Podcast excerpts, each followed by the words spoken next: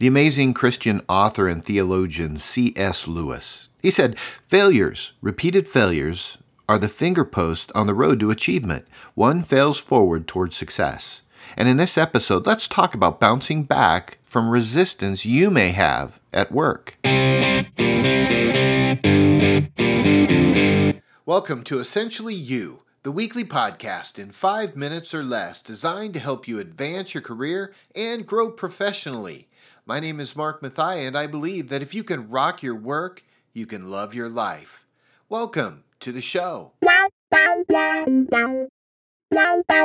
Last week I encountered and I wrestled with inner resistance. You see, I had a big presentation and I overthought the presentation and I underdelivered. Resistance, I was reminded, is a great force we all must encounter from time to time, but we have to learn from it. Have you ever had one of those moments where, despite preparation and planning, you feel like you blew it? It's in those moments of challenge when we encounter resistance that we find our highest capacity. So hang on there if that speaks to you. Now, when I think of a good definition of what true resistance is, I think of the Jewish traditional belief of Yetzer Hara. It's not an outside force, but it's an inside battle we all have to fight. It's our inherent misuse of things physical that the body needs.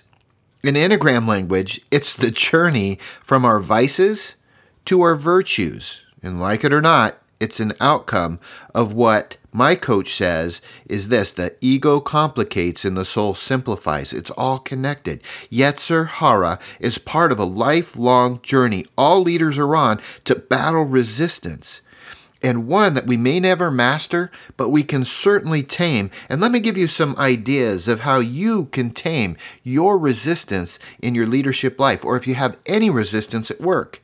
Number one, we need to keep starting new things. Don't take your football and go home. I used to play football in the backyard of Billy's Billy's house, and I would get so mad that we were losing the game. I'd grab the football, I, I normally owned it, and I, I would take it home, and I wouldn't play anymore. No one could play if I wasn't there. Don't do that. Keep starting new things. Activate your energies and continue to press forward. Number two, continue through resistance. In that resistance, in that moment of my talk when I felt my nerves going, and I'm an accomplished speaker, but I got to tell you, I, I, started to go down the mental trap that most people fear the most, where you get a little nervous and you start pointing at your stupid PowerPoint, which I don't even know why I had a PowerPoint up there. I don't like talking that way. Nevertheless, you have to remember the three P's pervasive. It's not in every part of your life. It's just a moment. It's not pervasive. Personal. It's not personal. This is a moment that you have every leader, and I mean every leader, has to push through this. And it's not permanent. No way is this going to shape the rest of my speaking career. It's just an encounter I had with resistance. Number three, learn that everyone is vulnerable to resistance. It's when your pride gets too high that resistance can strike. Yetzer Hara is a journey and a journey of continuous improvement from our inner thought life and our ability to perform at work. So when we recognize that everyone has to battle with Yetzer Hara or resistance, then what we can do is offer a little grace. Help lift others up when they're down. And when you do really well and you show up and knock it out of the roof, don't get too full of yourself. Remember, as my coach said, the ego complicates and the soul simplifies. And finally, number four, we have to remember to show up the next day. Get back in the arena and you be your best self. That moment of resistance doesn't define the leader that you are today. And when you get back in there and you give it your best, you're going to quickly claim that inner amazing uh, specialness that you have that have brought you to that point, whether it's just getting a new job and starting, or whether it's something that you're very good at a, a musician playing an instrument or a speaker giving a talk. You get back in that arena and you start over and don't wait, do it the next day.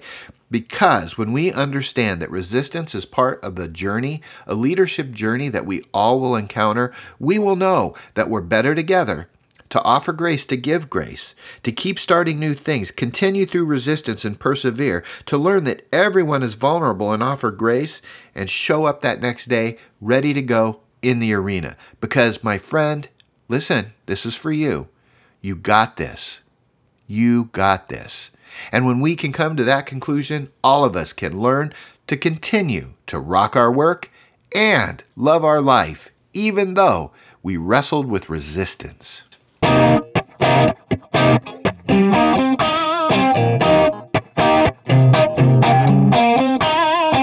And now it's your turn to get out there and rock your work so that you can love your life.